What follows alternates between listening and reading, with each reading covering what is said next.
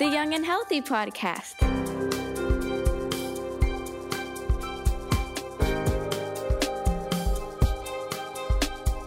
You're listening to the Cincinnati Children's Young and Healthy podcast. Hello, and welcome to the Cincinnati Children's Young and Healthy podcast. My name is Kate Setter, and I'm your host for today. I am pleased to be joining you for episode 17 of the podcast. And I am joined today by Dr. Abigail Matthews, who is a clinical psychologist and associate director of the Eating Disorders Program here at Cincinnati Children's. Hi, Dr. Matthews. Thanks for joining us. Hi, thank you. We are going to be talking a bit about eating disorders today.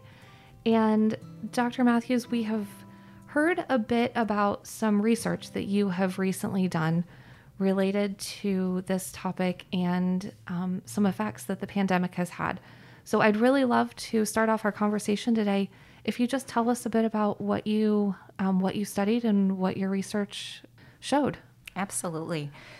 So I think generally, in terms of eating disorders and, and kids and adolescents with eating disorders, preliminary research has been showing us that the rate of symptoms that we're seeing in kids has seemed to kind of dramatically increase. And so just across, you know, the country and even internationally, there have been stories really highlighting this uh, this kind of phenomenon of people seeming to really struggle more with eating disorder symptoms. And so my role here at Children's is as a psychologist specializing in eating disorders treatment, but my primary role here is working on the inpatient medical unit. So that means it is a unit specifically for kids and adolescents who have medical complications of their eating disorders. And so they require acute hospitalization, so emergency hospitalizations, because their body is having um, really severe physical complications due to their eating disorder.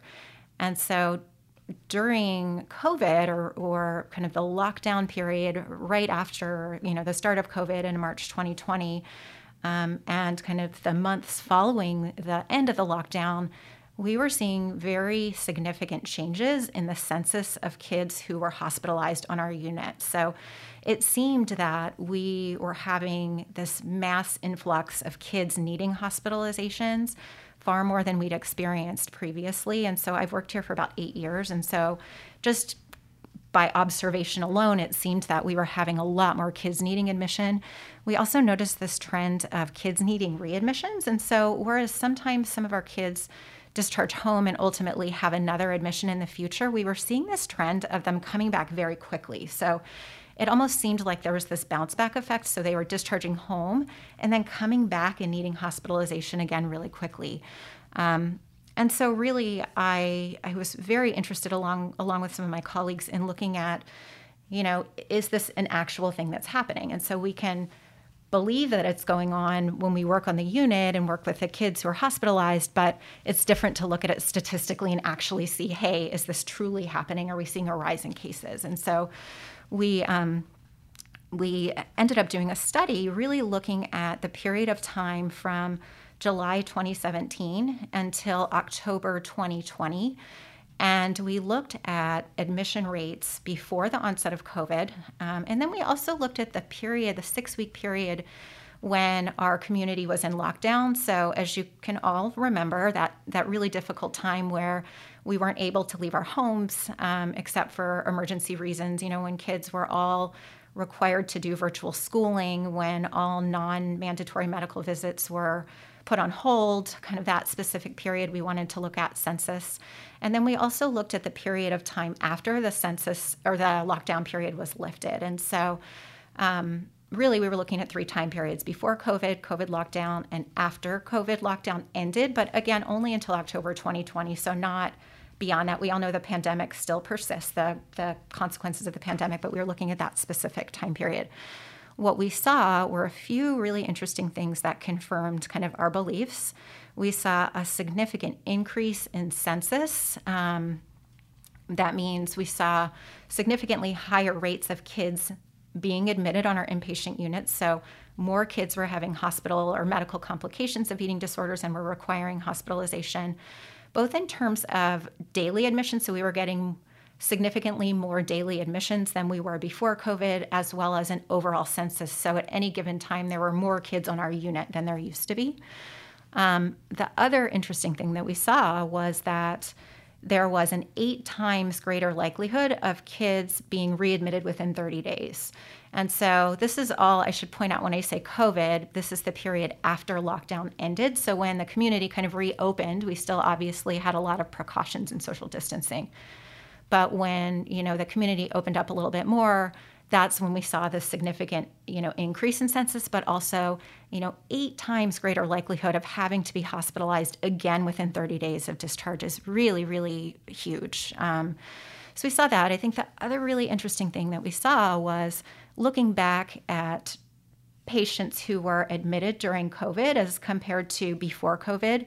About a third of all the kiddos um, hospitalized after the start of COVID reported that the pandemic played a significant role in the development of their eating disorder. And from a research perspective, you know, we can't really say that the, the pandemic caused the eating disorder because we're just kind of looking at retrospective data, meaning we're looking back at the past versus kind of measuring it as we move forward. But kind of going through charts and seeing what kids were saying caused their eating disorders, at least one third of them reported that the pandemic had something to do with it. And so that's really, really a, a big deal, too. Um, the other finding that we, we saw in our study was that during the lockdown, there were virtually no admissions. And so during the six week period, we only had three kids hospitalized on our unit. And I would say our average census um, without, without COVID or prior to COVID was about three to four um, every day. Every given day, we'd have three or four kids on the unit. And so the six week period, only three kids were hospitalized the whole, t- whole time. So it was basically like a ghost town on our unit. But then once the lockdown was lifted, we had this influx and we were seeing more than we'd ever seen before. I'm interested in that. Um, do you think it's just that families didn't um, bring their kids for care during that time because they didn't think that it kind of rose to that level of needing to leave to seek care? Or do you think they were just so inwardly facing um, that it was something else? Sure.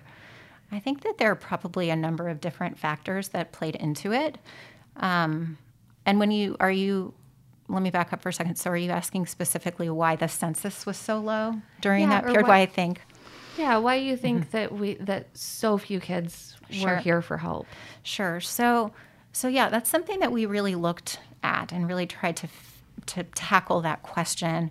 And again, there there are probably a few things that fed into that. I think that you know it's notable that within our program at the hospital, we never suspended in-person visits for medical visits, and so in other divisions and in other you know medical centers they actually put a stop to in-person visits and we're doing virtual visits instead of in person um, at our hospital in-person visits were encouraged um, but there were virtual visits offered.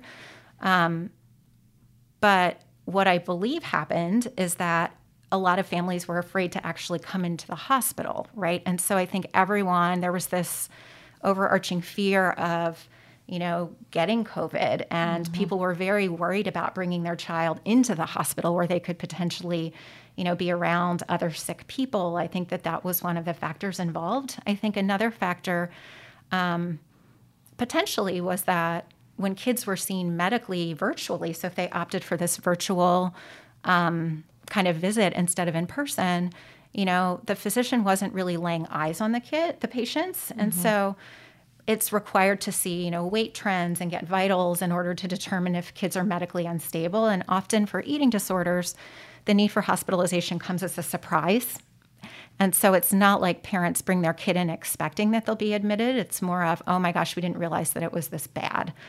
Um, so there's that piece. I also think another piece was that, you know, therapy and mental health resources were shut down. And so, um, you know, even kids who are already established in our system and getting treatment really lost access to services for a number of weeks. It took us a few weeks to get virtual sessions set up. And so we would maybe have short phone calls with families. And anorexia nervosa in particular is a really severe illness. And I think it's really important that we see our patients weekly just to keep making sure that they're on track. And so I think that that's a piece as well. As you've been um, working with these patients in the meantime, do you have any insight from them in what it was that was happening during that lockdown time that they think impacted the trajectory of their illness? Absolutely. That's a really good question. So, uh, so like in you know, with any answer, there are a number of different things that could could really um, feed into this for for every given patient or adolescent, child or adolescent. Um, what we know um, in terms of why eating disorders develop is that it is a combination of biology and environment, right? And so when we look at what causes an eating disorder for a given person, it's often described as a perfect storm. So it's typically a number of factors coming together. We can never just look back and be like, this happened, that is why you developed an eating disorder. Um, for anorexia nervosa in particular, and that's often kind of what I talk more about because that's the diagnosis where we see the most hospital admissions, the most medical complications. But research tells us that between 50 and 80% of why someone develops anorexia nervosa is biological. And so there's this highly biological predisposition.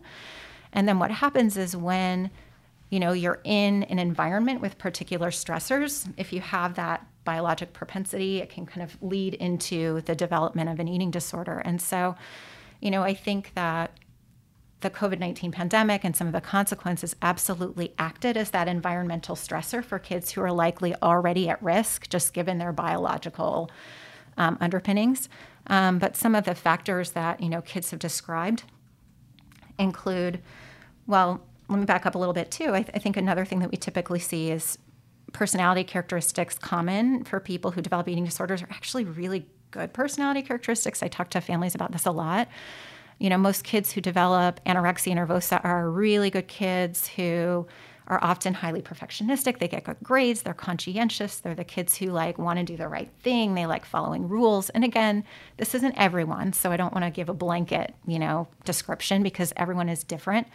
But we often see kids who are really high achieving, who like to do the right thing, um, typically do really well when they put their mind to something. And so with COVID came a number of things. I mean, I think kids were pulled from their day to day routine. Um, and so, again, for someone who's very organized and rule bound and likes to kind of do do as well as they can, suddenly, you know, not being in school, um, having tons of free time, being pulled from all of their extracurricular activities, not being around their friends, it's really, you know, a perfect storm to struggle a little bit more. Um, I would say a number of kids talked about how they saw this as an opportunity to finally focus on their health, right? Like, I've always thought that I could work on being healthier because that's not a bad thing, right? It's it's okay to try to be a healthier, you know, person in general, but these kids tend to be very black and white when they kind of put their efforts into something. And so it was, hey, I have all this free time. You know, I feel kind of uncomfortable because I have too much free time. I'm going to actually finally work on working out and like working on my fitness or being healthier in my eating.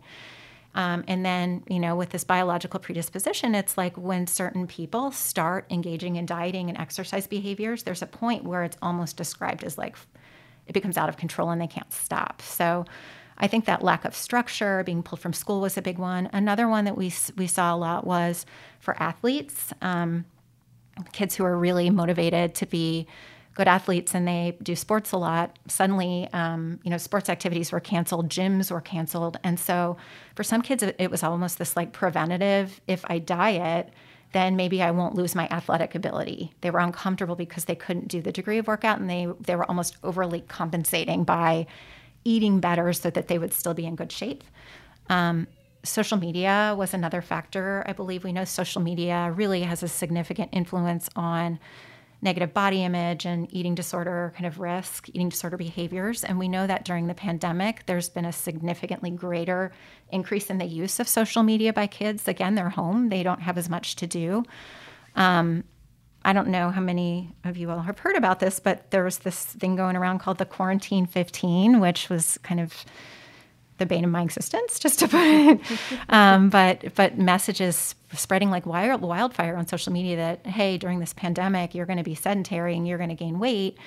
And so kids were very distraught about, oh my gosh, I don't want to gain weight. Like, so I better diet now to make sure I don't. Um, we had some kids who heard that being unhealthy put them at greater risk for for contracting COVID, and so they, you know, decided to get healthy. Um, I'm quoting air quotes healthy, right?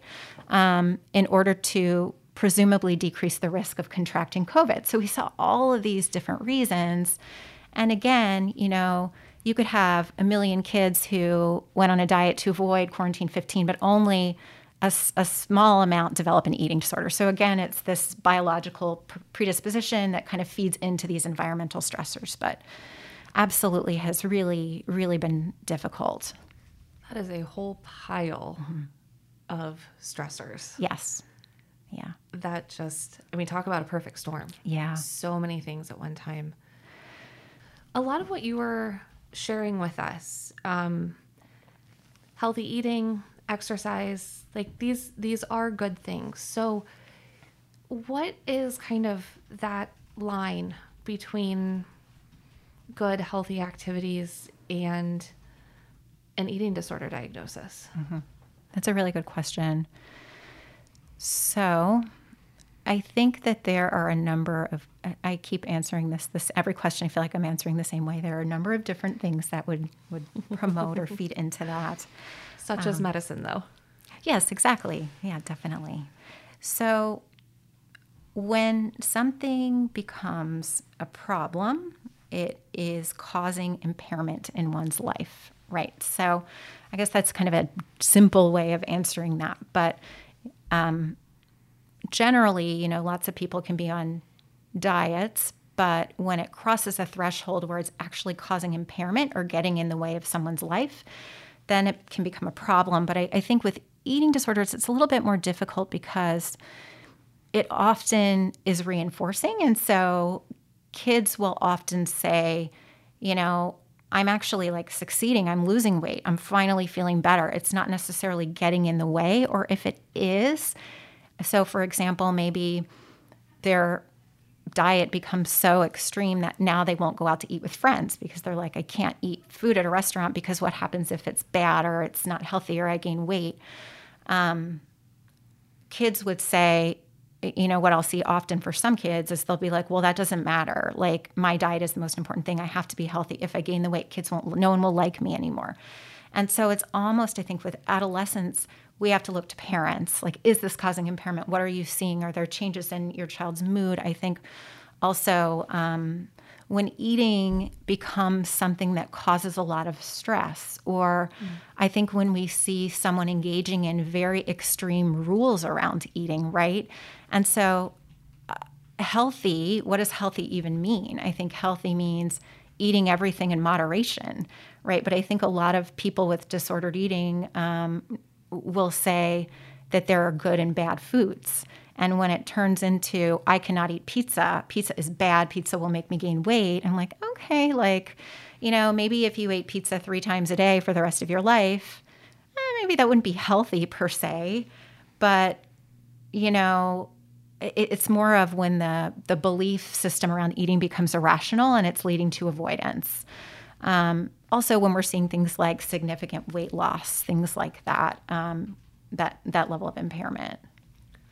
So you mentioned anorexia nervosa a couple of times, um, and I think that many people also um, understand what bulimia is. Mm-hmm. Are there other eating disorders or other kind of forms of disordered eating that parents should be aware of or know what to watch for? Sure, absolutely. I mean, I, I think that the other full threshold diagnoses um, for eating disorders include binge eating disorder. And so, binge eating disorder refers to engaging in binge eating. So, binge eating means eating a significantly large amount of food in a short period of time and feeling out of control. Um, and so, when people think about bulimia nervosa, they're thinking about binge eating followed by purging, so maybe vomiting or compulsive exercise or fasting as a way to try to quote get rid of the calories or or make up for the calories. But in binge eating, there's the eating behavior, but not that compensatory behavior. And so binge eating disorder is an eating disorder um, that is more pre- more prevalent than both anorexia nervosa or bulimia nervosa. Um, another eating disorder that is relatively unheard of is called avoidant and restrictive food intake disorder. Um, most people will will call it ARFID, which is the acronym. Um, ARFID refers to people who well, well, it looks different for different people, but generally, it's when someone is not eating but the reason that they're not eating is not associated with weight or body image in any way. It's often driven by fear. So that's one type that we'll see of ARFID. So maybe someone becomes, or someone has a choking incident. I've, I've seen a, a number of people who come in, they choked on rice, for example, and then they become terrified if they mm. eat more, they'll continue choking, they could die. And so we'll see kids who have become so terrified of eating, it's almost like a phobia, where they have to come to the hospital because they haven't eaten because they're so afraid. Um, also, some kids have really severe picky eating that's gotten worse, and it's resulted in them having impairment in their day to day life, weight loss, things like that. So, thank you for that. So, I know that this this next question, I understand. Um, you know, there's kind of an um, an answer for during the the time frame of your study, but how typically common are eating disorders in adolescents and teens? Kind of the pandemic aside. Yeah, that's a really good question. And I can't quote you exact figures, unfortunately. Um, but what I will tell you is that I believe the point prevalence, so that means right now at any given point of time, if we're looking at adolescents who have one full blown eating, any form of a full blown eating disorder, I believe the, the point prevalence is about 5%. Um, and that is, um, that includes anorexia nervosa, bulimia nervosa, binge eating disorder. So any eating disorder across the spectrum. Mm-hmm.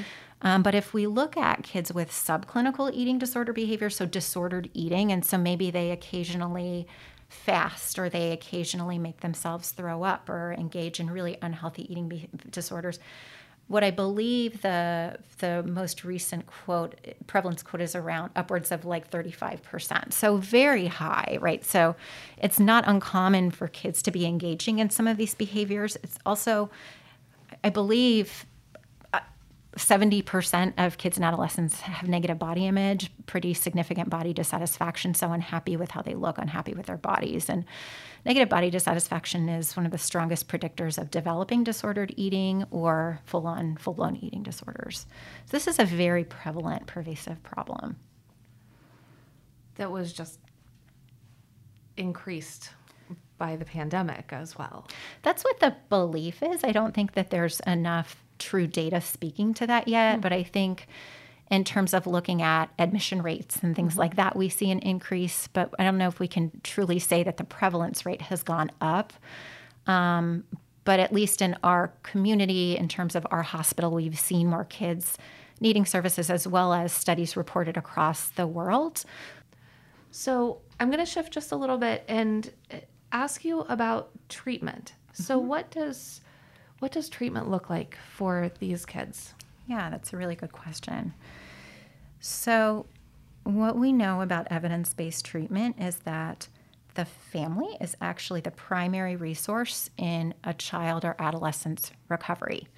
So, I would say 20 years ago, the therapy intervention of choice was individual therapy. So, that would be meeting alone with kids with eating disorders and really working with them on trying to you know motivate them to eat more to help them understand that they needed to eat more.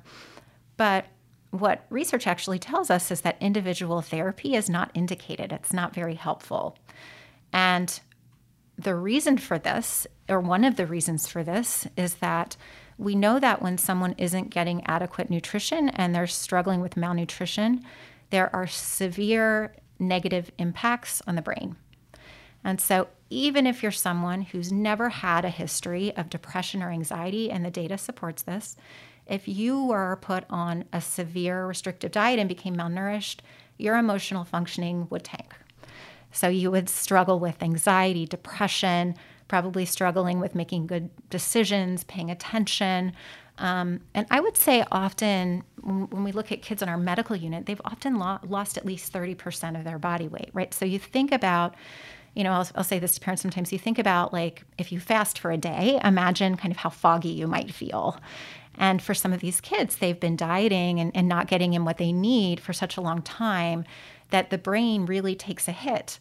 Um, but what happens for people, again, with this predisposition, there's so much that happens in the brain. So there's the so one thing that has been shown is that people who at least develop anorexia nervosa have the ability to kind of override sensations in the body, meaning they're just better able to overlook kind of the discomfort that might come with not eating. If anything, you know, not eating, we see that there is a reduction in anxiety even at the brain level. So there are all these things going on in the brain that make not eating very reinforcing. It makes them feel better. They're not as hungry. Like lots of different things go on.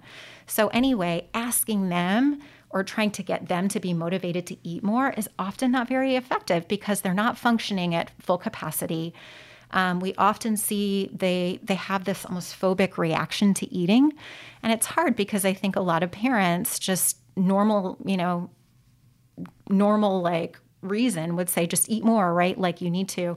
But what happens is when you have your child sit in front of a plate of food, often it's like fight or flight response. They get really overwhelmed. They don't know what to do. They feel really, you know, freaked out. They might not feel hungry. They might have a stomach ache. And these things are all really happening. And so we know that relying on kids to get back on track with their eating is just not very realistic. And maybe it's realistic for a day, but then it can kind of waffle. So, that being said, what we know about ev- evidence based treatment is that we actually look to parents to completely take over all eating behaviors until an adolescent is weight restored or shows the ability to make good decisions around their eating. And an analogy that we often use is food is your medicine. And we compare it to any severe um, medical illness, right? So if you were a parent and your child had cancer and they were in the hospital and they were like, no way, mom, I am not getting chemotherapy. It's going to hurt. I'm not doing it. I'm going home. What would you do? Right? What would you say? And and the majority, I'm guessing the majority of patients would say, I am so sorry.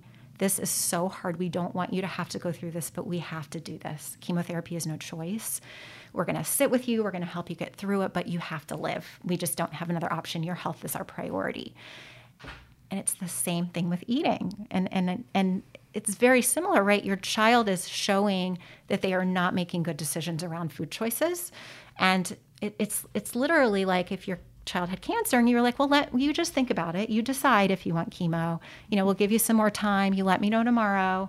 And then the next day the kid is like well no mom give me another week. And they're like okay you take another week right? This is a life or death illness. Anorexia has the highest mortality rate of any mental illness. Eating disorders have the highest mortality rate. Um, i just saw a recent statistic that adolescents with anorexia nervosa have a 10 times higher likelihood of death than their peers without eating disorders um, so, this is a very scary illness, and we really want parents to be aware and empowered to step in and set some expectations around eating with their kids because this is a health related behavior. And you know, if your child is not making good decisions, I think in, in many other areas as parents, we would feel comfortable stepping in and being like, no, this is what you have to do. Like, I'm sorry you don't want to, this is what you have to do. Mm-hmm. And so, from a therapy perspective, we work with families on ways to do that in, in a an unemotional manner, right, which is, uh, as you can imagine, very challenging, but helping parents be empathic and validating and surprise, um, provide their child with support in doing this, which can be really difficult, especially when you have an adolescent who's very malnourished and their brain's not working. And we know that they're more dysregulated emotionally and they might be all over the place. And so that kind of circles me back to one of the biggest, you know, I, I think there are a lot of biases and misconceptions about eating disorders, things like, you know, families are the cause, or these kids have severe mental illness. There's a lot of bias, even among uh, medical providers, just at large, that these patients can be, you know, manipulative and really hard to work with. But what we know is that a lot of what these, what we may see that's challenging, is secondary to malnutrition. Not the eating disorder per se. And we know that even studies tell us that families of kids with eating disorders are no different than families of kids with anxiety, depression, any other mental illness. So we know that families are not the cause, right? Of course, you know, I'm a parent. No parent is perfect. And I'm sure there are things I could be doing differently as every parent out there. But parents are not the cause, you know, and it's how do we help you as a parent step in and take over eating again? And I think the the surprising thing, or at least I initially thought it was surprising, is that kids actually often want their parents to take over. Kids will say, I cannot do it. Like I'll say to them, if I gave you this plan and I sent you home to do it on your own, what would you do? And the kid, the kid will like look at me and have tears in their eyes and say, I wish I could. I want to. I'm scared, but I know I can't. And I think that's really powerful for parents to hear, like, your child cannot do this. Like, and we know that over time, as they're gaining weight and getting back to where they need to be, the brain really starts to clear up. And it's really amazing to see they start feeling better psychologically. They start showing the ability to try eating more. And over time, we just transition that eating back to the child in like a developmentally appropriate way um, until they're showing that they can do that. And, and, and so the intervention is really refeeding and helping parents do that. And then once someone is back at a healthy weight, then we look at like what else can we do in therapy to help if there are other things that we could target. So when you have success like that where you see the child start to, you know, take some of that responsibility back over for themselves, um, what does that tell you about that child, that particular child's prognosis, um, and then like prognosis in general for yeah for these conditions? It's a really it's a really good question and I'm happy you asked because again, I think there are a lot of misconceptions about eating disorders and one is that if you have an eating disorder you never get better. I hear that a lot and I'm quick to say that is not true. Um, what we know is that about a third of people diagnosed um, with anorexia nervosa can completely recover. So that means move on, not have to deal with it, have a completely normal life. Um, what we know about that group of people, the third who just completely get better, is that um, duration of illness is really important. So the the shorter time that they've had the illness before they get treatment, the better the chances of them getting better. So we know that the longer someone is malnourished and not getting nutrition, the more the brain is becoming entrenched in those behaviors. And so we want to get kids in quickly. We want to get them refed. We want to get their brain renourished to help them just move back into normal life. Um, another predictor, well, another factor associated with better outcomes is family.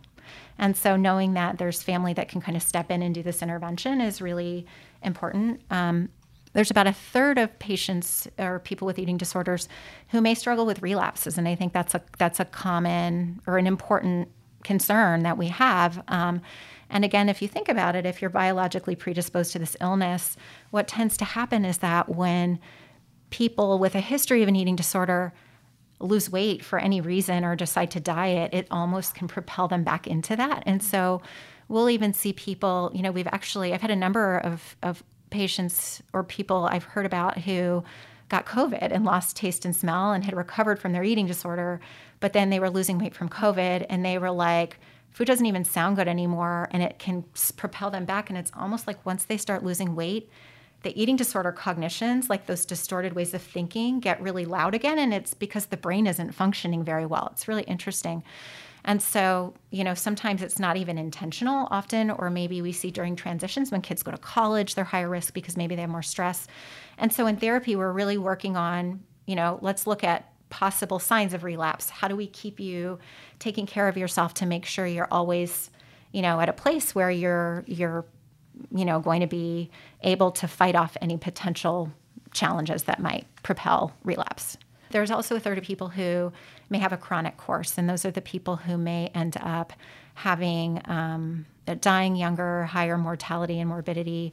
Um, but what we know about this category too is that again, like the longer the duration of illness, the longer someone struggled with this, the the pr- prognosis gets poor, unfortunately. But also people who have other significant mental health problems fall into this bucket. So if you know someone has a history of pretty severe trauma or you know other personality disorders, things like that, it's it's much more difficult to overcome the eating disorder because I think it all just becomes part of what's going on with them. And so it's not just the eating disorder, there are other things that are kind of feeding into it, if that makes sense. It does. It makes a lot of sense talk to me a little bit about um, the age of kids and age of. I mean, is there a typical age of of onset or Yeah. a, a particular age when parents should start Sure. ta- keeping track? Um, I I think that it's never too early to start keeping track, but I say that as a psychologist who specializes in this, so I'm a bit biased in what I see. Um, what we know about age of onset is the greatest risk for developing an eating disorder is in adolescents, fif- ages 15 to 19. But we also see this sub this other kind of group of kids who develop eating disorders younger. Um, so you know, 13, we had a pretty big influx, interestingly, right around COVID, but I don't, but there was nothing significant about it when we looked at data. We saw a bunch of like 11 year olds, um, a lot younger. Um, I, I, I can say I've seen a few eight year olds, which is very uncommon, I think, given that it doesn't seem to happen as much, but, but they happen, right? And so I think that, you know, one of my, biggest pieces of advice to parents is that it is always okay to, tell your kid they can't diet. It is always okay to tell your kid, you know, you need to eat more, right? Within reason. And mm-hmm. so, you know, when I think there's this belief, which is probably true, that most kids go through a period of like dabbling with dieting. But as a parent, I will be the parent saying, no, that's not an option. Because if your child is predisposed and they start losing weight, I mean, you could propel into an eating disorder. And I think that it's really important as parents to send a strong message that what we care about is health, not weight, mm-hmm. right? Like by dieting, like what are you, what is the function of that? I can understand if there are true health reasons that someone needs to diet for health. But if your kid is like, I'm going to diet, I want to go on spring break and look the best that I can in my bikini or my swimsuit or whatever, as a parent, I would be the first one saying, nope, not an option. I'm sorry. As a family, we focus on healthy eating, and this is what that looks like. And I say that knowing that that's easier said than done because kids aren't that easy that they just naturally listen. I think the younger they are, it's easier, but I think sending that strong message. And we also have been saying kids, and I Mm-hmm. think that there's probably a, a set of people who assume that this is a, a female diagnosis. Yes. Um, is that true? It is not true. It is, but it's not. I mean, and so what we know about eating disorders is that they do not discriminate by race, ethnicity, age, gender, um, sexual orientation, socioeconomic status. I think that that is another um, misconception. And so we've actually seen the rate of eating disorders in males. I don't, I don't know if I can say rising, um, but but it's believed to be about 25% of all cases. Um, however, the caveat to that is that there's so much more stigma in males or kind of lack of awareness in males that they're much less likely to perceive it to be an eating disorder and to seek help. Um, I think another big area where we see a pretty significant, well, another big area where there's there's a lot of misconception is weight. Like you do not have to be underweight to have an eating disorder, right? Eating disorders affect people of all shapes and sizes, and I would say 40% of patients who are hospitalized on our medical service are of normal weight.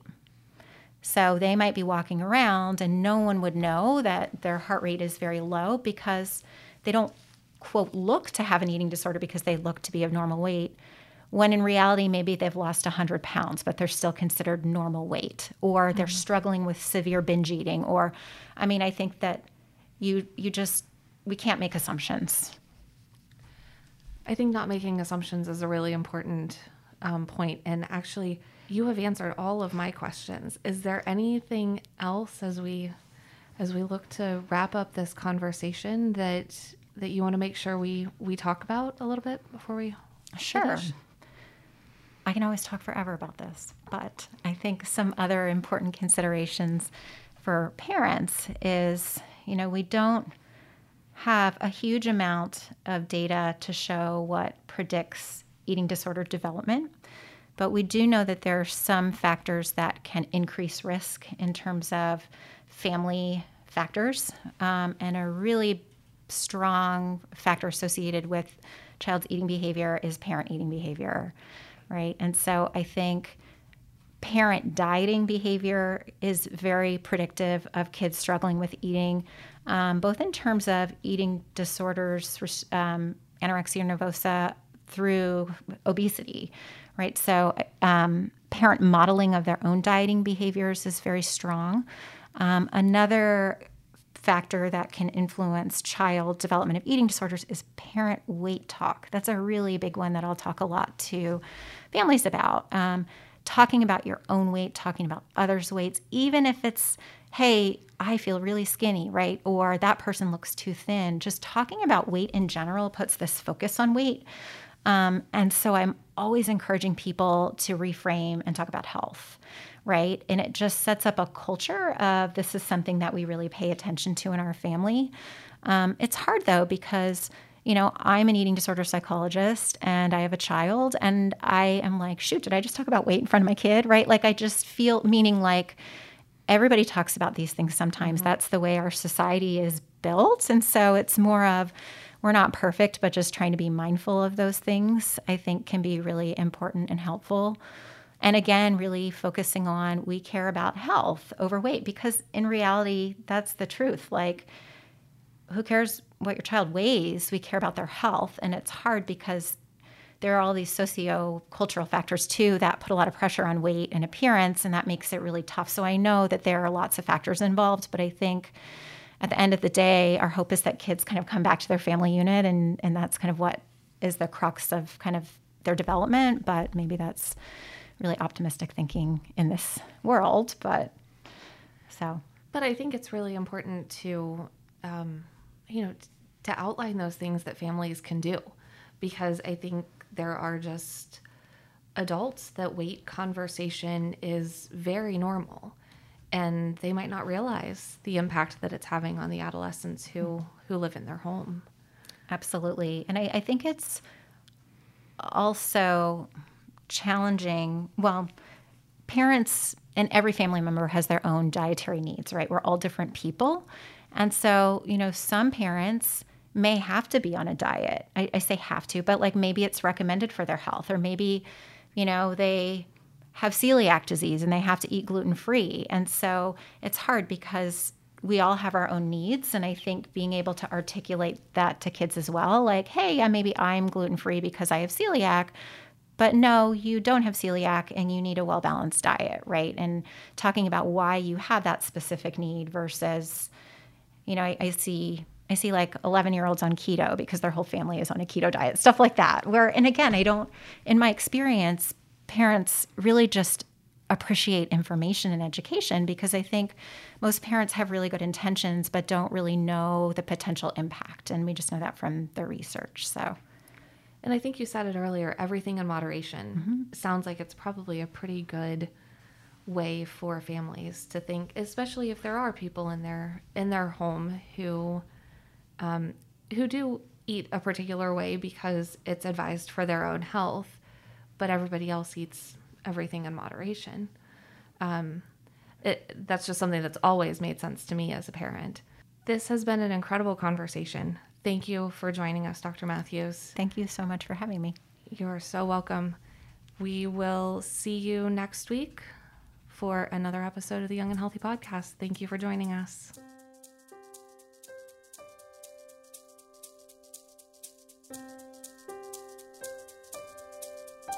This episode was recorded on October 7th, 2021.